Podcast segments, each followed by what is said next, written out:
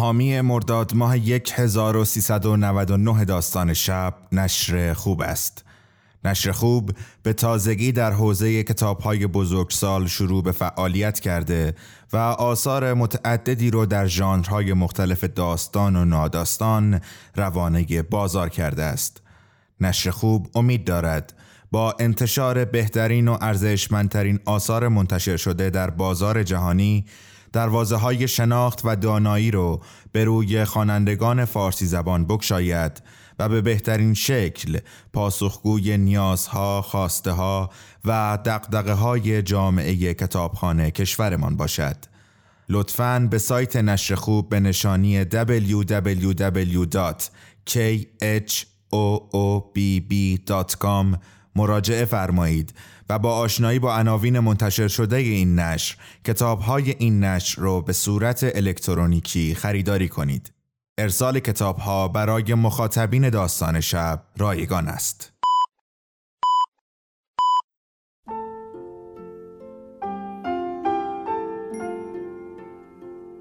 به موجب این سند شش دانگ صدای معصوم بماند برای وارثان داستان شب که در گذر سالها خواهد ماند.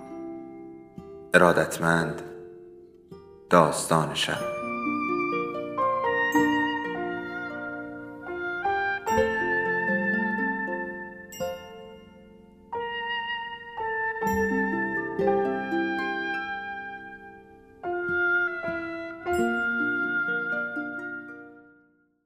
یکی بود یکی نبود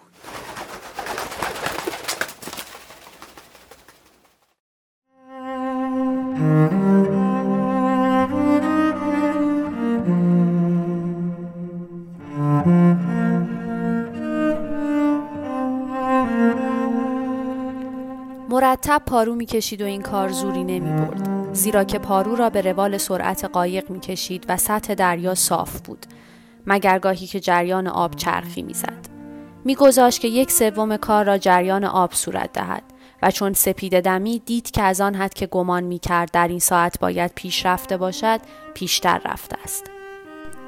با خودش گفت که من در این گودالهای گود یک هفته گشتم و هیچ کاری صورت ندادم. امروز می روم جایی که دسته های ماهی های بونیتا و آلباکوره باشند. شاید یکی از آن درشت ها با آنها بود. پیش از آن که هوا روشن روشن بشود پیرمرد تومه هایش را به دریا انداخته بود و همراه جریان آب می رفت. یک تومه چهل بالا در آب فرو رفته بود. دومی هفتاد و پنج بالا، سومی و چهارمی در آب کبود صد بالا و صد و بیست و پنج بالا فرو رفته بودند. تومه ها سرازیر آویخته بودند و ساقه قلاب توی ماهی تومه محکم بسته و دوخته بود و تمام بخش بیرون زده قلاب قوس و نیشش زیر ساردین های تازه پنهان بود. قلاب از دو چشم هر ساردین میگذشت چنان که ساردین ها گرد فولاد بیرون جسته قلاب یک گل نیم دایره می ساختند. هیچ جایی از قلاب نبود که یک ماهی بزرگ دهان بزند و بوی خوش و مزه خوب نداشته باشد. پسر دو گباب یا آلباکوره کوچک تازه به او داده بود که مانند شاقول به دو ریسمان عمیق آویخته بودند و به ریسمانهای دیگر یک رانر درشت کبود و یک آزادماهی زرد زده بود که پیشتر هم به کار رفته بودند اما هنوز خراب نشده بودند و ساردینهای بسیار خوب آنها را خوشبو و دندانگیر می ساختند. هر کدام از ریسمان ها به کلفتی یک مداد درشت دور یک ترکه نرم حلقه شده بودند. چنان که هرگاه تومه کشیده می‌شد یا تکان می‌خورد ترکه سر در آب فرو می کرد و هر ریسمانی دو چنبر داشت. هر کدام چهل بالا که می‌شد آنها را به چنبرهای یدکی دیگر گره زد. چنان که هرگاه لازم می‌شد پیرمرد می توانست بیش از 300 بالا ریسمان به ماهی بدهد. مرد سر در آب فرو بردن سه ترکه را بر پهلوی قایق می پایید و آرام پارو می کشید تا ریسمان ها راست و سرازیر بیستند و در جرفایی باشند که می بایست. هوا روشن روشن بود. گفتی حالاست که خورشید سر بزند. باریکه خورشید از سطح دریا سر زد و پیرمرد قایقهای دیگر را می‌دید که خوابیده بر آب آن دورها در سمت ساحل بر جریان دریا پراکنده بودند. خورشید روشنتر شد و درخشش آن بر آب افتاد و آنگاه با جدا شدنش از آب دریای صاف آن را به چشمان پیرمرد پس میفرستاد. چنان که چشمش را به سختی می‌زد و پیرمرد بی آنکه خورشید را بنگرد پارو می‌کشید. به آب زیر پایش نگاهی انداخت و ریسمانها را دید زد که یک راست در تیرگی آب فرو رفته بودند. او ریسمانهایش را از دیگران راستر نگه می داشت. چنان که در هر جرفایی در تیرگی آب یک تومه درست همان جایی که او می‌خواست در انتظار آن ماهی بود که از آنجا میگذشت. دیگران ریسمانها را به جریان آب می سپردند و گاه انتهای ریسمان در عمق شست بالا بود و ماهیگیر می پنداش که در عمق صد بالاست. ولی پیرمرد با خود می گفت که من ریسمان را میزان می کنم. چیزی که هست بخت یاری نمی کند.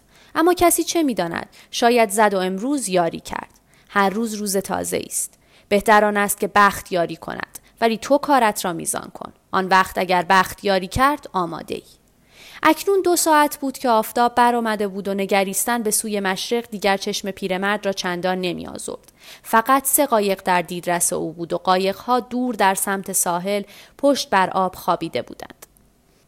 پیرمرد با خود گفت که در تمام عمرم آفتاب اول صبح چشمم را زده است ولی چشمهای من پرسوست. غروب می توانم راست توی خورشید نگاه کنم و چشمم سیاهی نرود. غروب زور خورشید بیشتر است اما صبح چشم آدم را می‌زند درست در این هنگام بود که پیرمرد شالویی را دید که با بالهای بلند سیاه در آسمان بالای سرش چرخ می‌زد پرنده خود را تند پایین انداخت و با بالهای واپس خفته کچ فرود آمد و سپس باز به چرخ زدن پرداخت پیرمرد به صدای بلند گفت این یک چیزی دیده بی خود نگاه نمی‌کنه. آهسته و یک نواخت به آنجا که پرنده بالایش چرخ می‌زد پارو کشید شتاب نمی‌کرد و ریسمانهایش را راست و سرازیر نگه می داشت.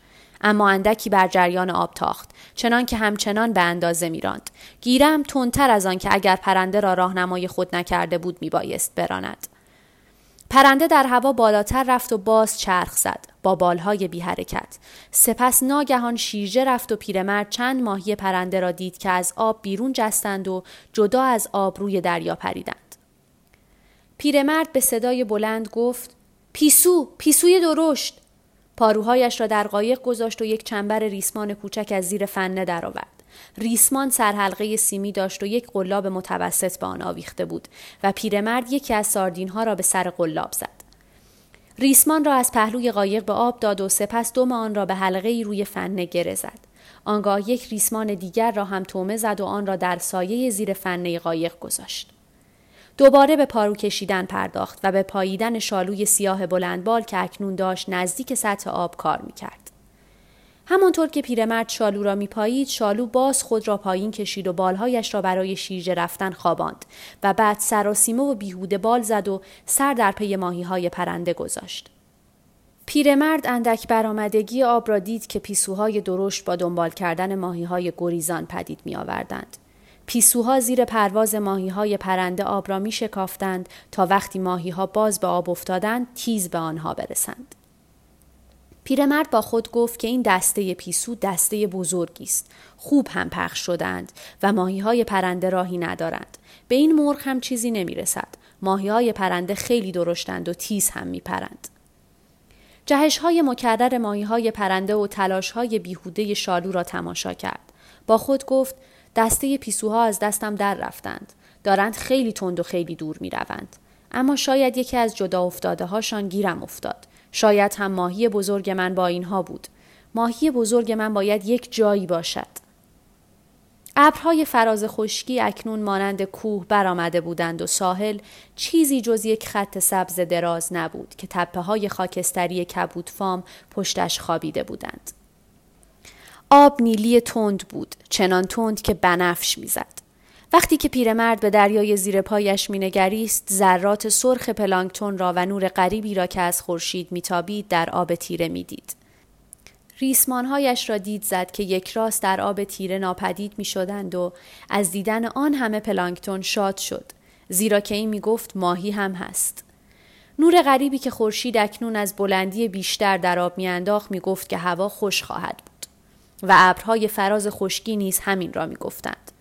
اما شالو دیگر تقریبا ناپدید بود و بر آب چیزی پیدا نبود مگر پاره لکه های زرد گیاه دریایی ساراگوسای رنگ پریده و بادکنک لعابی ارغوانی نورانی و خوشریخت یک عروس دریا که نزدیک قایق شناور بود.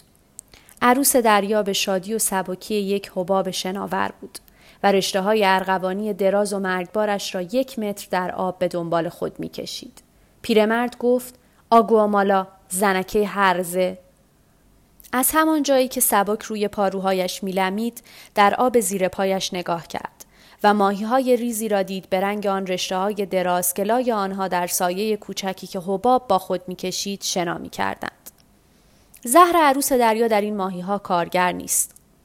اما در آدم ها کارگر است و هرگاه پاره ای از این رشته های ارغوانی لیز و لزج به ریسمانی گیر می کرد که پیرمرد داشت با آن کلنجار می رفت دست و بالش از آن تاول ها می زد که از چسبک و بلوط زهری بر تن آدم پدید می آید. اما پدید آمدن تاول های زهری آگوامالا مانند اثر تازیانه ناگهانی است. حباب نورانی عروس دریا زیباست ولی این فریب کارترین موجود دریاست و پیرمرد خوش داشت ببیند که لاکپشت های بزرگ دریایی آن را می‌خورند. لاکپشت عروس را می‌دید از روبرو به آن نزدیک می‌شد و آنگاه چشمش را میبست و سراپا لاک می‌شد و عروس را با رشته و دنباله میبلید. پیرمرد خوش داشت ببیند که لاک پشت ها آنها را می‌خورند و خوش داشت که پس از طوفان در ساحل روی آنها پا بگذارد و صدای ترکیدنشان را زیر کف زمخت پاهایش بشنود. پیرمرد لاک پشت های سبز و لاک پشت های عقاب سر را که هم ظریف و تیزرو بودند و هم گران بودند دوست می داشت و با تحقیر دوستانه ای به لاک پشت های خرسر عظیم و احمق می نگریست. کلاکشان زرد است و به طرز شگفتی جفتگیری می کنند و با شادی چشمشان را می بندند و عروس دریا را فرو می دهند. با آنکه سالها در قایقهای سید لاک پشت کار کرده بود به هیچ خرافاتی درباره لاک پشت ها اعتقاد نداشت. دلش برای همهشان میسوخت حتی برای خورتومی های سبز رنگی که به درازای قایق بودند و یک تن وزن داشتند. بیشتر مردم دلشان برای لاک پشت نمی سوزد چون دل لاک پشت تا ساعتها پس از آنکه شکمش را شکافتند و گوشتش را پاره پاره کردند باز هم می تپد. ولی پیرمرد با خود گفت که من هم یک چنین دلی دارم و دست و پایم هم مثل دست و پای لاک پشت است. پیرمرد تخم سفید لاک پشت ها را می‌خورد تا قوت بگیرد. در بهار تخم لاک پشت می‌خورد تا در پاییز که موسم ماهی های بزرگ است قوت داشته باشد. همچنین هر روز از آن بشکه بزرگ در کلبه ای که بسیاری از ماهیگیران وسایل خود را در آن میگذاشتند یک فنجان سل روغن جگر بمبک سر می‌کشید. هر ماهیگیری که می‌خواست می‌توانست از این روغن بخورد. بیشتر ماهیگیران از طعمش بیزار بودند اما خوردن این روغن از برخواستن در آن ساعت صبح سختتر نبود و برای زکام و چایمان بسیار خوب بود و برای سوی چشم هم خوب بود. اکنون پیرمرد بالای سرش را نگاه کرد و دید که پرنده باز دارد چرخ می‌زند. به صدای بلند گفت ماهی دیده. هیچ ماهی پرنده ای از سطح بیرون نجست و دسته های توم ماهی هم پخش نشدند. اما همچنان که پیرمرد دریا را دید می‌زد یک گباب کوچک به هوا جست و چرخید و با سر در آب فرو رفت. گباب در آفتاب مانند نقره می درخشید و پس از آنکه باز در آب افتاد چندین گباب یکی پس از دیگری بیرون پریدند و در هر جهت جست و خیز کردند و آب را به هم زدند و با خیزهای بلند دنبال شکار رفتند.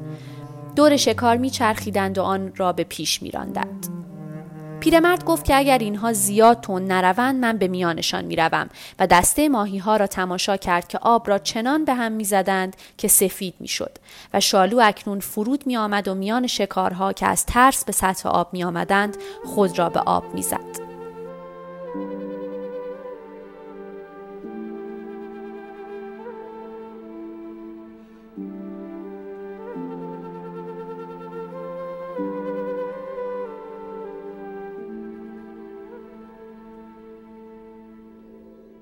داستان شب بهانه است.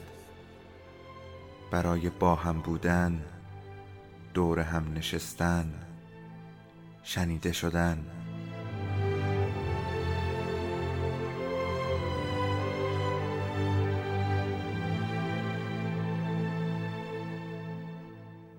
صدای افسانه ها رو میشنویم